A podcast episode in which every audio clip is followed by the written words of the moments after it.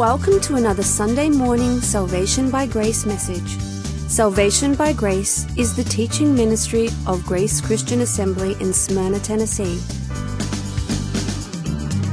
We are currently engaged in a verse by verse exposition through the Apostle Paul's letter to the Romans. So grab your Bible and join the congregation of GCA along with our teaching pastor, Jim McClarty.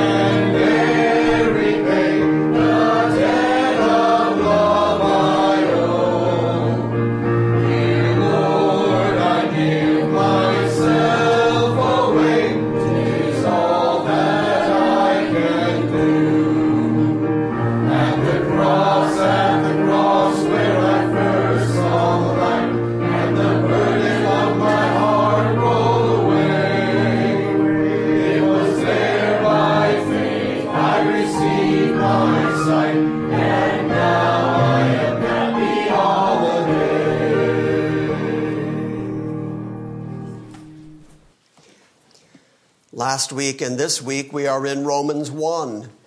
You can turn there.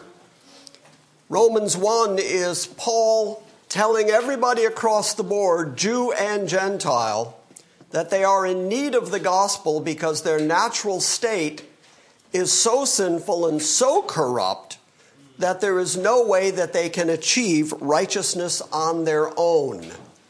It's on that basis that he's going to continue to present the gospel. But we're not going to get to that gospel part this morning. We're going to continue concentrating on what Paul is saying about our natural state. As I said last week, human beings generally don't like the biblical anthropology, but it doesn't matter what you think, it only matters what God thinks. And so this is a description of how God sees you. Paul is going to describe us in such really terrible terms that if we ever embraced what Paul is about to say and said, Yes, that's me, that completely describes me, absolutely, I'm just like that, you'd go home and lock the door and never come out again. And the rest of us would be grateful for that. so it's really necessary for you to understand how God sees you. Because until you see how God sees you, until you understand the necessity of a Savior, you're never going to really appreciate what Jesus has done or how desperately you need an actual Savior who actually saves. There's a tremendous amount of theology out there that says that you and God together get you saved. That you do your part, He does His part, and then the two of you, in some sort of synergistic way, end up getting you all the way to heaven. The Bible says nothing about that, and when we finish up this morning, and you see how Paul describes us, you're going to recognize, hopefully, that there's simply nothing in you that is good enough that you could contribute to your salvation. It has to be a result of God in His sovereignty through His Son by His Holy Spirit. He does all the work. You are simply the recipient of His astounding grace. And so, even though this is going to be a somewhat depressing message to hear. Gosh, God sees us like this. This is what I'm really like. The end result of it is grace. It's all grace because I keep saying over and over again you have to take sides with God against yourself. And you have to recognize yourself the way that God sees you so that you can also see yourself as saved in the finished work of Christ. And the only way you're going to recognize and understand the magnificent glory of the grace of God in salvation is to understand the absolute, complete, total depravity of human beings. If you think that there was something attractive in anybody, if you think there was something in anyone that caused God to say, Well, I've got to have him, I mean, it wouldn't be heaven without Tom. You know, I gotta definitely go get him well, then you're thinking that God reacts to some genuine quality that he finds in mankind. But the Bible keeps saying over and over again that ever since the fall, there's just nothing good in man. You read through the Old Testament and you see that man's heart was nothing but wickedness continually. But we read by that and we say, well, that means mostly. Nothing but wickedness continually. Well, not me though. It doesn't mean I'm totally depressed. Well, yes, it does. That's exactly what it means. The Bible keeps saying that all your righteousness is filthy rags. That's still Old Testament. That's still Isaiah. All your best efforts taken before God is like handing God a bunch of filthy rags and saying, Here, I got you this. And you think on that basis God is going to accept you and bring you into his heaven? Well, it simply cannot be that way. So now Paul is doing the same thing that the Old Testament authors have done. He keeps quoting from the Old Testament to demonstrate the truth of what he is saying, and he is showing that mankind, human beings, all anthropos, all humans, Jew or Gentile, are all guilty, guilty, guilty. And left to themselves, they just simply could not stand before God and not fry and justifiably, God would be completely within his rights to say to absolutely everybody, Get out of my presence. Go to outer darkness. You have no business being here in front of me because he's absolutely righteous and holy, and you're absolutely not. And so he'd be well within his rights to just kind of shut the gates altogether and say, no, it's just me, my angels, my son, and we're just going to remain in our holiness. But in astounding grace, he chose some people and gave them the unmerited kindness, the unmerited favor that lays at the very basis of grace. So as we look at this text this morning, even if you see some parts of it that you say, that's not me, well, okay, fair enough, because there's going to be other parts that are you.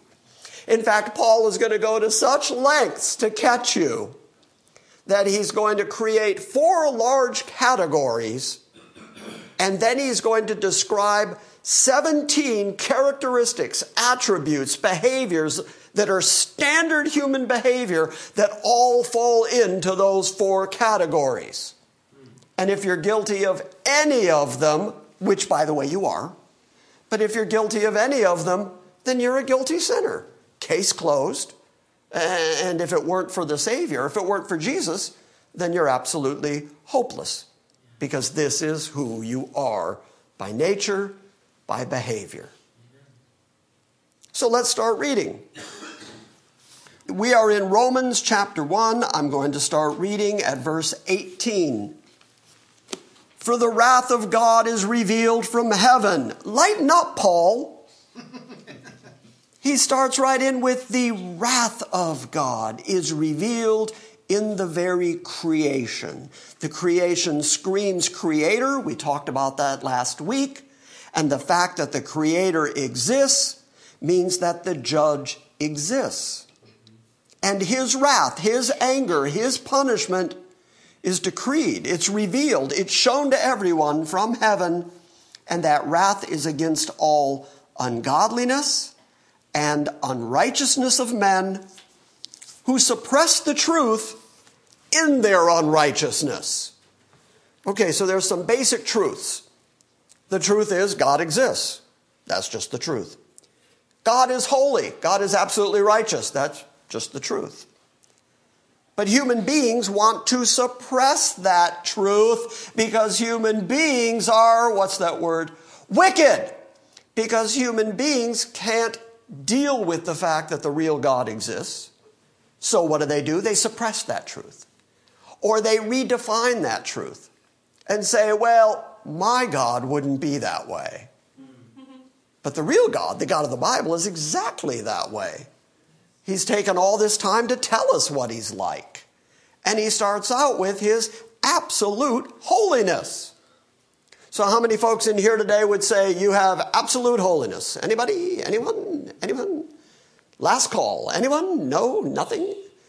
And yet you have to have absolute holiness to stand before an absolutely holy God. And you don't have that. So what do you deserve? you deserve his wrath. You deserve hell forever. You deserve outer darkness. You deserve for God to send you away from him. The wrath of God is revealed from heaven against all ungodliness and unrighteousness of men who suppress the truth in unrighteousness. Because that which is generally known about God is evident within them, within the heavens within the creation. For God made it evident to the creatures, to the people. For since the creation of the world, his invisible attributes, his eternal power, and his divine nature have been clearly seen, being understood through what has been made, so that they are without excuse.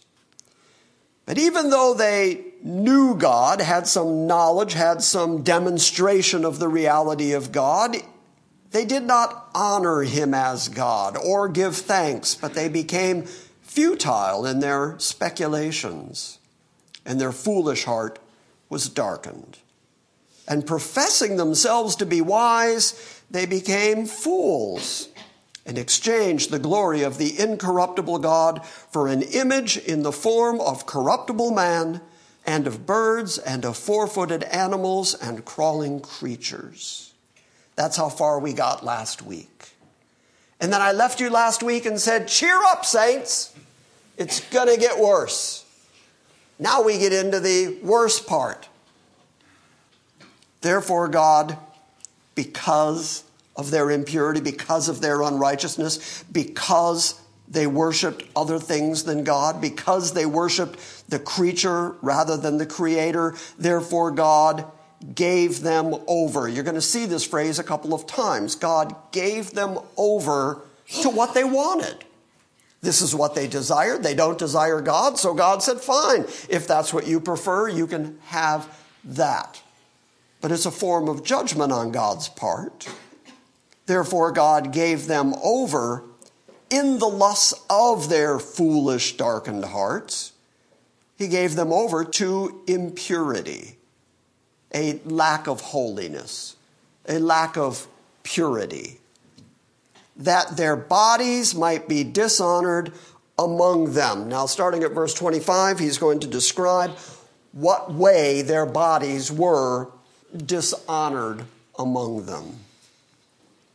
The first demonstration of the sinfulness of man, starting at verse 25, is for they exchanged the truth of God for a lie, and they worshiped and they served creatures, created things, rather than the Creator, who is blessed forever.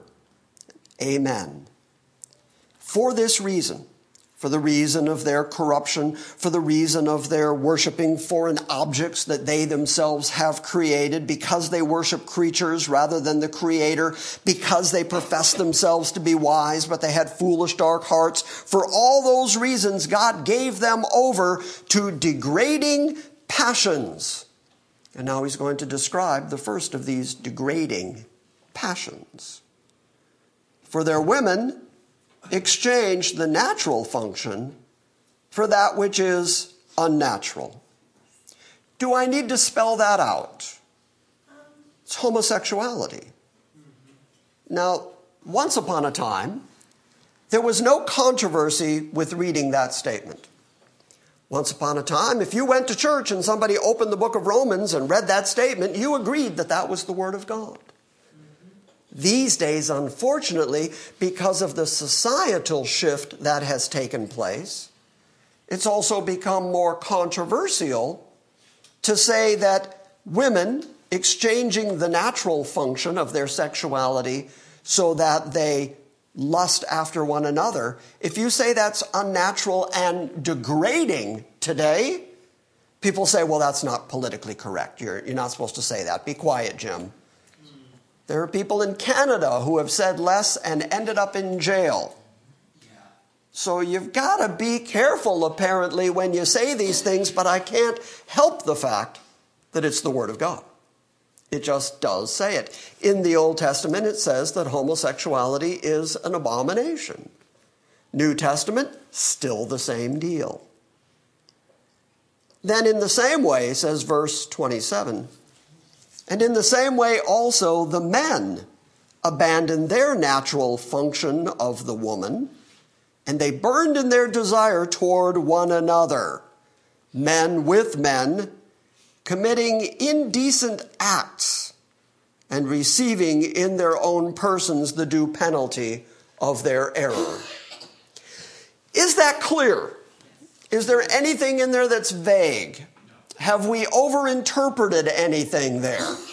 All I did was just read verse 27, and immediately you knew that it was describing men burning in their lust over other men. They're describing homosexuality. Now, the common way these days that homosexuality is justified, even in some Christian circles, is that they say, well, the type of homosexuality that Paul is describing is different than the homosexuality that is occurring today in the world. In fact, I had someone recently say to me, Paul didn't know, he didn't understand the kind of, this is a quote, long term committed relationships that people have today. And so they believe that the long term committed relationship excused or justified the homosexuality that Paul describes. But you'll notice here that Paul says nothing about how you feel. It says they committed indecent acts. It's all about the act, it's all about the doing. It doesn't matter how you feel about it. What if I, I don't know, what if I slapped April? I'm just making something up now, and it woke April immediately up. She wants to know why she's getting slapped now. But let's say that I slapped April. And of course, Micah would, would be immediately not my friend. And what if I said to him, Yeah, but I just felt like slapping her? Would that improve things? Would that make anything better? No. But I but wait, wait, you don't understand. I love slapping. I really I got a tremendous amount of pleasure out of slapping April. Is that going to make anything any better? No. Then why do we believe the pernicious lie that says just because I have an emotional involvement in this act, that somehow makes the act justifiable or better? Paul says nothing about how you feel about it. I don't care if you love murder. The Bible says, don't murder. I don't care how many of your emotions are wrapped up in your adultery. The Bible says, don't commit adultery. In the exact same way, it says, the exchange of the natural function of the woman for man on man love, burning in their passions for one another, is an indecent act. And it is the act that both the Old and New Testament restrict. Say, don't do it. Is that clear enough? Is that obvious enough? Yes. Your emotions about it don't matter. How you feel about it don't matter. It only matters that the Bible says, don't. That's immoral. That's indecent. That's an abomination. Don't do it. In the same way, also, men abandoned the natural function of the woman and they burned in their desire toward one another, men with men, committing indecent acts and receiving in their own persons the due penalty of their error. Verse 28. And just as they did not see fit to acknowledge God any longer, since they don't want to grow in the grace and knowledge of God, God, here's that phrase again, gave them over to a depraved mind. It's almost like once they pushed God out of their minds, there was a vacuum. And into that vacuum comes all of this depravity. So their mind goes from being a mind set on the Lord to being a mindset on depraved things. God gave them over to a depraved mind to do those things which are not proper. Notice again, doing, acting. It's all the doing and the acting. Doesn't matter how you think about it, how you feel about it, but a depraved mind will do things that are simply not proper. Being filled Rather than being filled with the Spirit of God, rather than being filled with the righteous knowledge of God, instead they are filled with all unrighteousness, wickedness, greed, and evil. You will notice on the board behind me, for those of you who can read the words that are on the board, if you can't read them, it's because you're sitting too far back. I'm planning to get new glasses, so I'll see There's all these empty seats up front, but you all are way back there. I have written four words in English letters. These are Greek words. Those are the four words that you just read here unrighteousness, wickedness, greed, and evil. Now let's go through these words one by one because as we get into the list, it's going to matter more. Last week I told you that among the Greeks they even had a goddess whose name was Dike, the goddess of justice, the goddess of righteousness. Anytime that you see Greek words that have that DK base, you're talking about righteousness, fairness, justice. The word for righteousness is dikaiosune. It's got that DK base right in it. This first word has that DK right in it, adikia, and it's got the alpha negative on the front. In other words, the alpha negative, the A letter at the beginning of any Greek word, takes that word and turns it 180 degrees in the other direction. So this is the word for righteousness with the ah in front of it. So that's the word that is translated unrighteous. Now we've heard that word so often that we kind of miss the depth of it. God is nothing but righteousness. God is nothing but holy justice. That is the essential characteristic of God, that He is sinless and that He is absolutely righteous. And then we are described as righteous not. We are described as adikia. That's our first problem, is that we have no righteousness in us. So it's translated unrighteousness. The next word is wickedness.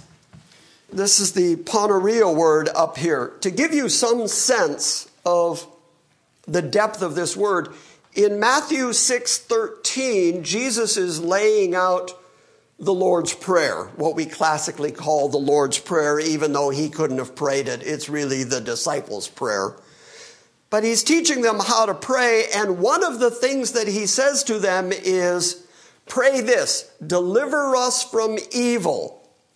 And when he says it, he's using the word like it's a proper name. It's a name that is actually given to Satan. That's why some of your translations will say, deliver us from the evil one.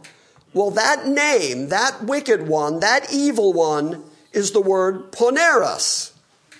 This is the characteristic of having poneros, poneria. That's what he's talking about. This kind of deep wickedness. It is a deep seated internal characteristic of wickedness that is satanically inspired. So, so far we got righteousness not and demonically wicked.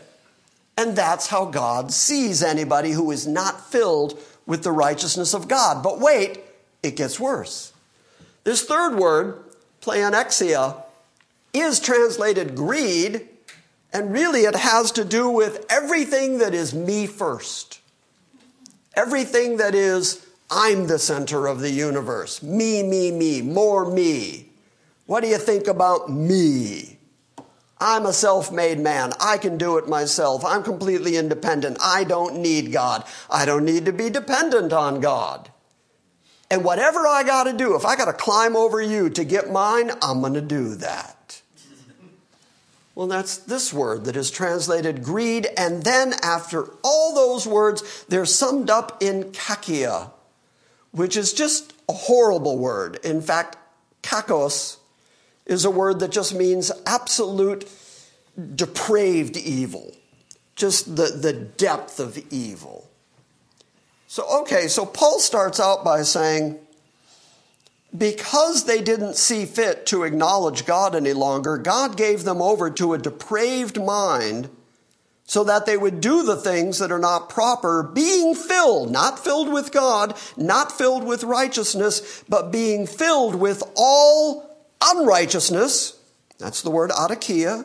With all wickedness, poneria with all greed, pleonexia, and with all evil, kakia. That, that's the beginning of how God sees you. Good news, huh? Isn't it fun to be in church? This is how God sees you. Now, we said last week, and I'll say again, it doesn't matter if you don't see yourself that way. It just doesn't matter. You either have the Spirit of God infilling and protecting you, or that's you on the board. Wicked, greedy, evil. But Paul's not going to stop there. He's not going to stop at you have no righteousness. He's now going to create a list of 17 more characteristics of human beings that have to do with their nature, their character, their actions, and who they are intrinsically down deep. They're filled with all unrighteousness and wickedness and greed and evil. And then he says they are full of envy. Now, I'm not going to go through each of these Greek words for you, but every once in a while, the Greek words are actually interesting and will help us understand because they're connected to these four words up here. But this first word, full of envy, I don't think I even have to prove that to you. If you've ever bought anything because somebody else had one, there you go. As soon as you saw your neighbor with a better car or a better house or a better sweater or a better anything. As soon as you looked at somebody else and you thought, I wish I was like that. I wish my marriage was as happy as theirs. I wish I wish I had more of what that guy has. He's got more money, so he's got more options. I wish I had more than I have. Well, immediately, as soon as you start thinking like that, you're saying, I am dissatisfied with what God has chosen to give me. If God is absolutely sovereign, then wherever you are and whatever you have, that's what God has chosen for you. But if you're not satisfied with that, if you're not content with that, and trust me, I know contentment is the most difficult of all human characteristics to actually achieve. I get that. I get it that it's hard to be content. And the only place that you're going to find genuine, true contentment is in the knowledge that an absolutely sovereign and holy God loves you too much not to do that that's for your greatest good. And so he's put you where you are and given you what he's given you because this is what is necessary in order to get you to your predetermined residence in heaven. He knows what he's doing. But we, because of our evil hearts and our wicked minds, oh, we envy so quickly. Oh, but Paul's just getting started. We're full of all envy, and then he goes right from that to murder. This is the word for slaying people. This is the word for slaughter. This is the same idea as all the way back in the Ten Commandments. You will not commit murder. Now, by the way, let me add parenthetically, since you're probably sitting there right now feeling pretty good about yourself and thinking, ah, there's one I haven't done. Um, I don't murder. I haven't murdered anybody, so I feel good about myself. I assume that if you would just do something naturally, God wouldn't have to mention it. Like you'll notice in the commandments, He doesn't say anything about eat regularly, because you're going to do that.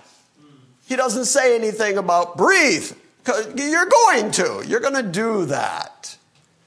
But He has to bring up those things that he needs people to know. Like, don't kill each other. Why would he say that?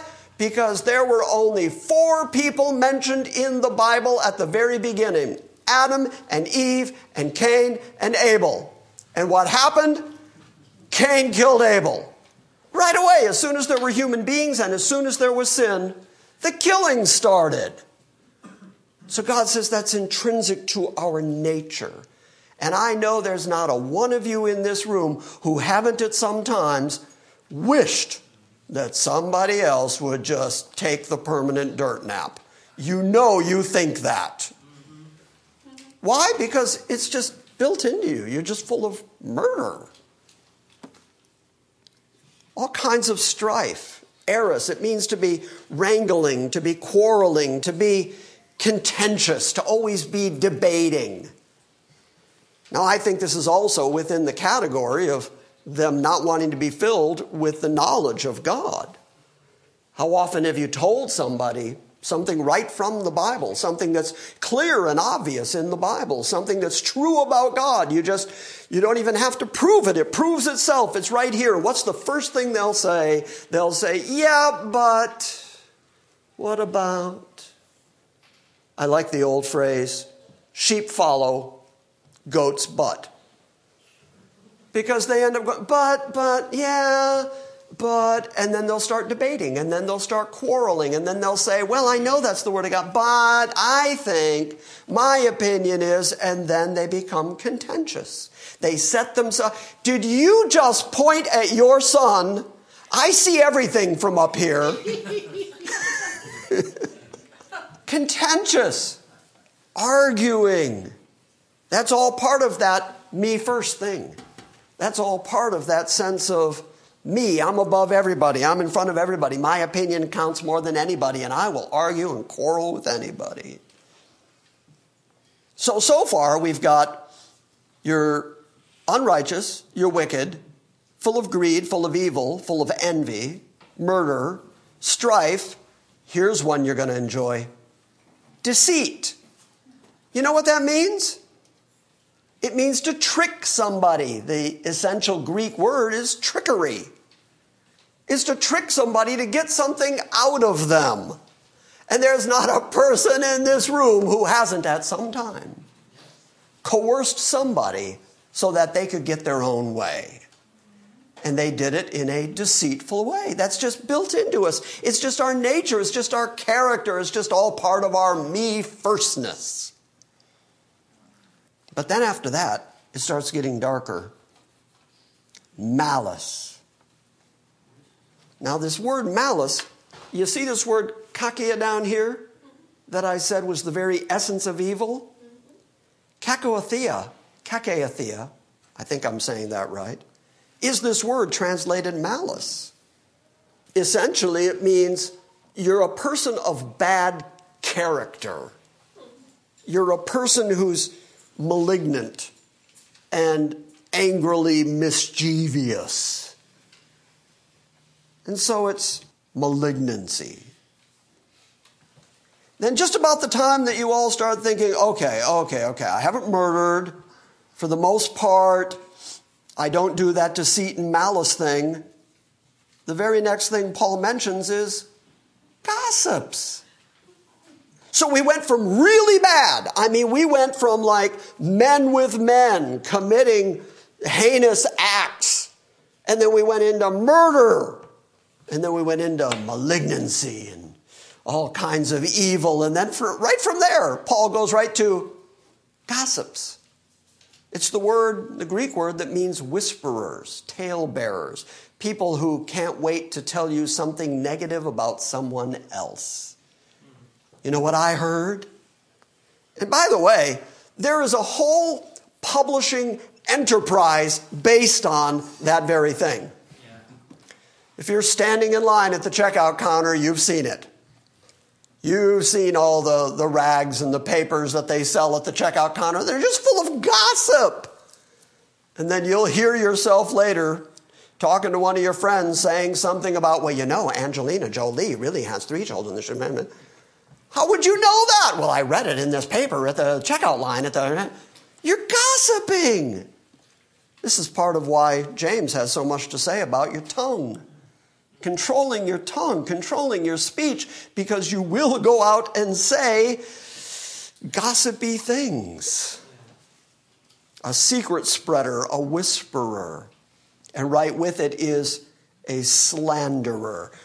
Katalelos is actually the word kata, which is extreme or to a, a more extreme degree. And then lelos, you know the, you know the word um, glossolalia, speaking in unknown tongues. Well, okay, that word lelos has to do with language, has to do with speech. And katalelos is bad speech. Speaking badly about people, slandering people, backbiting people. So, my point is, and I think Paul's point is, right alongside of all these other really horrible, corrupt things, before you feel too good about yourself, gossiping and slandering is just as bad. It's also on the list. Haters of God, that's, that's actually a compound word. I love Paul's compound Greek words. Uh, theostoges, and basically, you hear that theos right in it, that's God. But then it's the word for having nothing to do with, to be a, a, hater, to be impious, to not want God in your life. And if you can start reading this list, and see yourself in it and think it doesn't matter, well, then it falls into that category of hating God. Putting God away, holding God down in unrighteousness, not thinking about the things of God, not reading the Word of God, not caring what God thinks as long as you get your own way. And if that's the way you are, then you are insolent. Really, really interesting word because it's hubristes in the Greek, which you can hear has the word hubris right in it. That English word hubris came down to us right from that Greek word. And hubris, of course, just means to go beyond what's appropriate, to just make too much of yourself. And so that's the very essence of what it is to be insolent against other people, to be despiteful, to be injurious to other people. And right along with your insolence, the next word is arrogant. Now, this is that word huperaphanos. Now, that huper prefix is the Greek word from which we get hyper. When somebody's hyper, it means they're above energy. Hypo means underneath. You can think of a hypodermic needle, that means under skin. But hyper is above. So, what this word essentially means is thinking of yourself above other people. To be too proud, to be arrogant, to be haughty, appearing as above everybody else. And then naturally, with it comes boastful to be a braggart, to think too much of yourself and make sure that everybody knows you think a lot of yourself.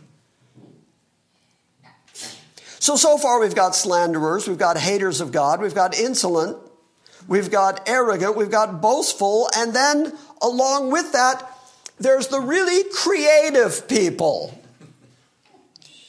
People who invent new kinds of evil as if the kinds of evil that already exist aren't good enough, there are people who invent new ways to be evil, according to Paul. Inventors of evil, of evil and then just about the time my son and my daughter start to think, well, you know, I'm not a slanderer, I'm not a hater of God, I'm not insolent, I'm not arrogant, I'm not boastful, I don't murder people, I'm okay, I'm doing pretty good. The next one is disobedient to parents. You know, I am obedient to my father, but I am kind of murderous and arrogant. it's the opposite. Disobedient to parents. This is just another one of Paul's compound words, and it really just means to be unpersuadable to your parents. Now, Paul is going to talk about natural and unnatural affection. He says that homosexuality is unnatural affection.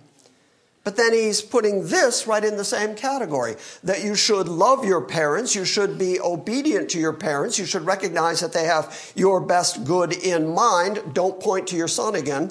And so you want to be obedient to what your parents are saying for your own good. They're trying to raise you up in a proper way, but your disobedience is all part of that arrogance and all part of that over accentuated ego and independence, and I'll do things my way.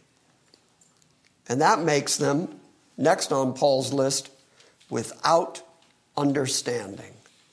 Again, he uses the alpha negative. He's, he uses a word for understanding and sticks the alpha negative on the front of it, and it really means just not smart, unintelligent. So, if you're without understanding, especially if you are without understanding of the things of God, then you are really genuinely without understanding. And so it is ultimately a form of kakia. It is a form of evil to be without understanding because the beginning of wisdom is the fear of God. And if you don't start there, then you're without understanding, and that is genuinely a form of evil. Then you're untrustworthy. Again, he just uses the word for trust and sticks the alpha negative on the front of it. It means to be treacherous when you make any kind of a covenant or a compact. In other words, you can't be counted on. You say you're going to do something and you don't do it. You say you're going to be there and you don't show up. You say that you're going to that you're going to care for somebody and you don't care for them. You're just not a trustworthy person. So after that comes the word unloving. Same idea. He uses the alpha negative to speak of a kind of natural affection and then say you're without that. You're the opposite of that. You're hard hearted towards your kindred, who are the very people who you, who you should be kind to. And then you sum all of that up in you're unmerciful. Again, he's taken the word mercy, being merciful, and just stuck the alpha negative on the front of it merciless. Now, of all people, the people who have received mercy from God really ought to be the most naturally merciful. If we recognize, if we understand that God has been good to us, then we really ought to be good to other people. The people who do not have the Spirit of God simply cannot. They cannot find it within themselves to find the inspiration to be merciful because they're egocentric and they're prideful and they're boastful and they're full of all arrogance and they're full of themselves and they're full of me first and they're full of their murders and they're full of I'll do what I want to do when I want to do it. And as a consequence, it's impossible for them to be genuinely merciful. Okay, shall we walk through the list again? By the way, did you hear yourself in the list anywhere? That, really? Michael was the only one who raised his hand. That was it. The rest of you kind of nodded sheepishly. But yeah, you know that by nature you're in this list. Even if you're not guilty of one, you're guilty of another. So let's go through the list. The list started with indecent acts. The list went from there to God giving them a depraved mind so that they don't do the things that are proper. Then they are filled with all unrighteousness, wickedness, greed, and evil. Broken down into they are full of envy and murder and strife, deceit, malice, gossip, slanderers, haters of God, insolent, arrogant, boastful, inventors of evil, disobedient to parents, without understanding, untrustworthy, unloving, unmerciful, and now to cap it off at verse 32 at the end of chapter 1, he says, And although they know the ordinance of God. Okay, let me explain that for Quick second, uh, we've been talking a lot as we've been going through the first chapter of Romans about the fact that Paul is writing essentially to two different audiences. He is writing to the Gentiles and he's writing to the Jews. At this point, he's saying both Jew and Gentile are responsible before God. They are both guilty before God. But the Jews actually have the ordinances of God, and everything we just read is in the law. Everything we just read is already restricted in the law. The Jews should know not to be like that. And yet they are like that because that's their natural proclivity. And for lack of worshiping God and honoring Him as God, they had gone and chased their foreign idols and they had committed all these unjust deeds. But then you've also got the Gentiles who don't have all these rules, who don't know all this, who have a whole pantheon of gods who need to be taught the proper behavior before the one and only Yahweh, the only God who exists. So Paul says, although they know the ordinance of God, that would be the Jewish side of the audience, that those who practice such things are worthy of death, the Jews should know that, they've been told. They not only do it, but they also give hearty approval to those who practice it. That word practice means to continue in it. If you've ever gone to the doctor, the doctor doesn't say that he has a job, he'll say he has a practice. If you go to an attorney, he's practicing law. But the reason that they use, that they use the word practice is because it's an ongoing enterprise. They're doing it continually. And here he says there are people who know how wrong this all is, and nevertheless, they not only do it, but power in numbers, they appreciate other people doing it too.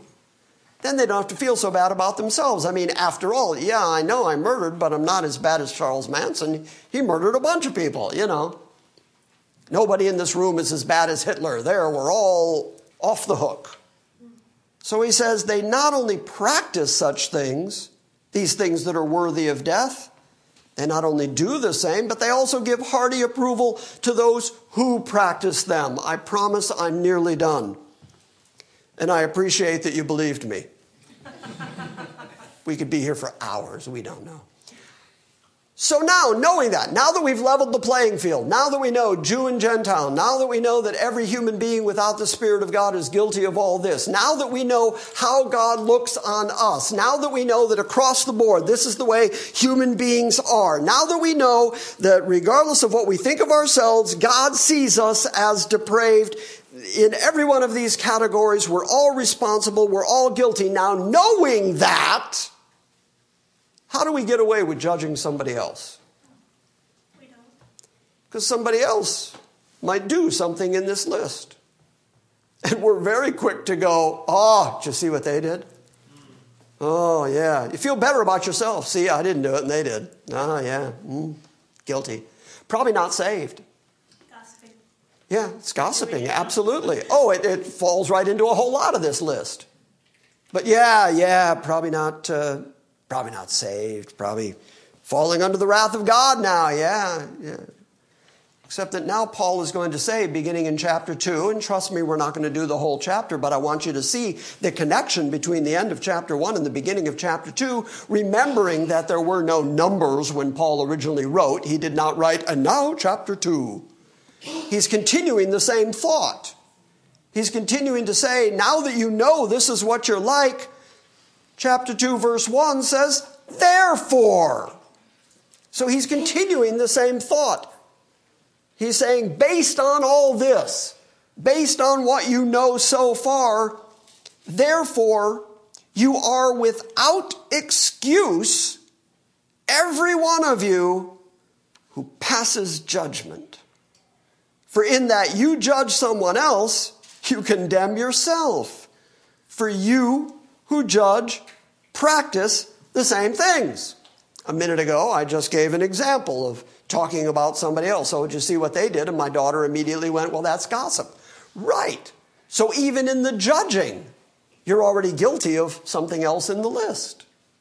And because you're guilty, you have no basis on which to judge. Now, this is the word krino that Paul is going to use continually here, but he's going to, in just a moment, talk about the judgment of God, and he's going to use a different word. He's going to use krima, which is the absolute judgment of God, which also includes the punishment for your sin. That also includes the sending to outer darkness, the sending out of God's presence, going to hell, lake of fire. All of that is the krima judgment of God. But here he's saying krino, a slightly different thing, where you're just looking at people and holding them guilty. You recognize that they're guilty and you think that you have something to say about their standing before God and their eternal state. And he says, don't do that. Now, very, very common for people to say, Yeah, I know the Bible says, judge not lest ye be judged. That was Jesus saying that, and I contend he must have meant something by it. Don't judge unless you're going to be judged. Don't do that. But then folks will say, But the Bible says to judge good judgment. And that's true, except that that's talking about good discernment. As you go through your life, you're going to have opportunities to discern what's good, what's bad, what's right, what's wrong, and use proper judgment and proper discernment in those areas. But the, wow, I saw what you did, you really messed up, you're probably not saved. your theology isn't as good as my theology, you're probably not saved. Oh, you're not part of the denomination I'm a part of, so you're probably not saved. God probably doesn't love you. You know, that's the kind of judgment that Jesus was saying. Don't judge you, you're going to be judged. And here Paul picks up the same thing and says, How do you pass judgment on other people knowing you're guilty? If you're also guilty of the exact same list that Paul just laid out, on what basis can you judge anybody else's eternal state? You can't do it. You don't have the grounds to do it. You don't have the authority to do it. You don't have the leave or the grant or the permission from God to do it. You have no basis on which to judge. God is the only one who can judge because God is the only righteous one. And since He's the only righteous one, He can hand out krima, real judgment. Therefore, when people say, You can't judge me, they're essentially right. But that's not the end of the story. There is a judge, and there will be judgment. It's just not yours. I, I, like Leon. I like Leon a lot. But in the end, what Leon thinks about my eternal state doesn't change my eternal state. Do you understand what I'm saying? Leon can say, whatever he wants about my eternal state. The problem with Leon's judgment is that he doesn't have the power to enact it. He doesn't have the authority to do it. He can say to me, well, he never would, but he can say to me, you, you go to hell. And you know what? I don't have to go. it's, it's like, no, no thanks. Thanks, Leon, but no, no thanks. If God says to you, you go to outer darkness, you go to the lake of fire. Not only does he have the righteous ability to judge you as guilty, he has the power to send you there. He has the ability to cast you away from his presence forever. Judgment exists, judgment is real, it's just not up to us. You got the difference? For all the folks who say, You can't judge me, yeah, but that doesn't mean there's not a judge. And he does judge. So Paul says, Therefore, you are without excuse, every man of you who passes judgment. For in that you judge another, you condemn yourself. For you who judge practice the same things. And we know that the judgment of God, the krima of God, rightly falls on those who practice such things. What things? The list. What I just read to you. What's up on the board? If that's how you act, if that's how you practice your life, then judgment is headed your way.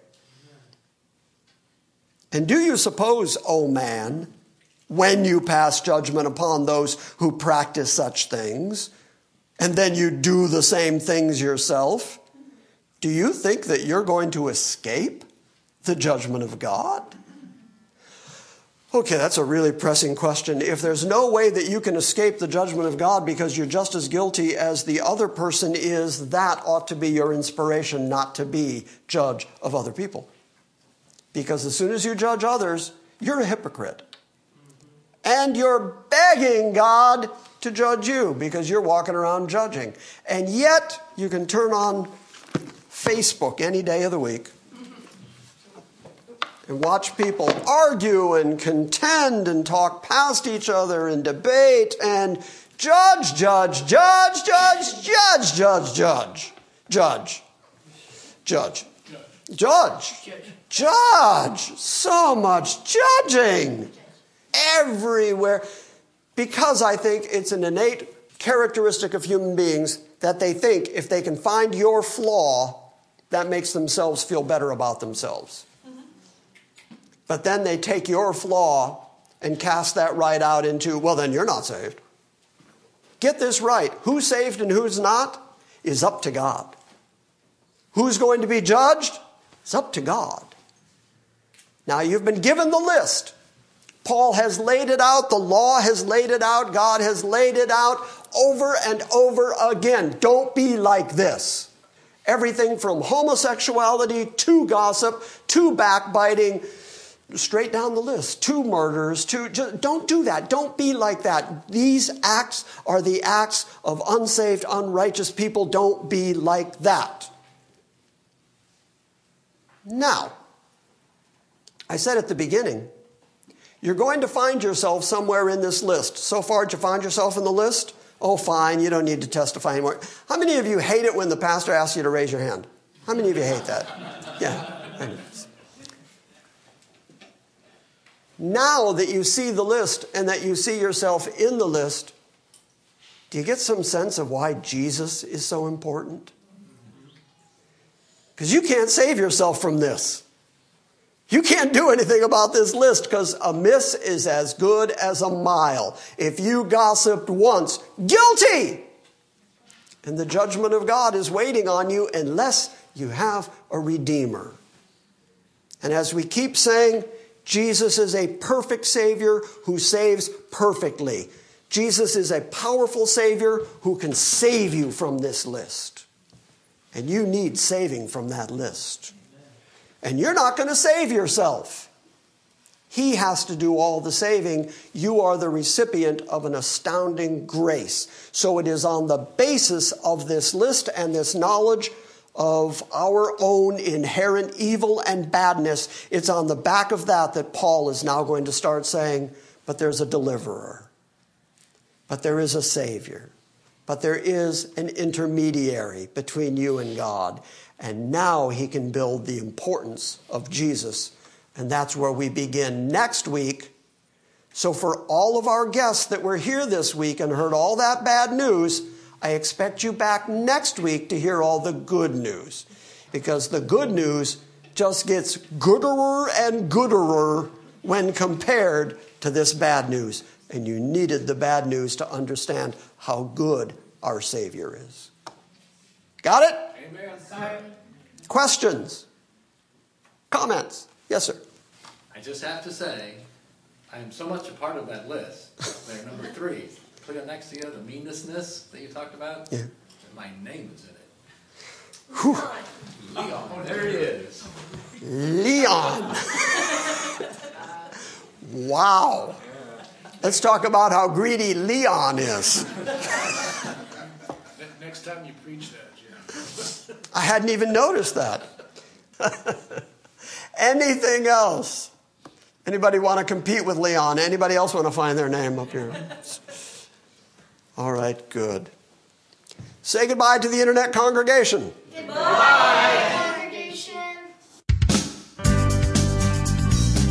Thank you for listening to this week's Salvation by Grace morning message.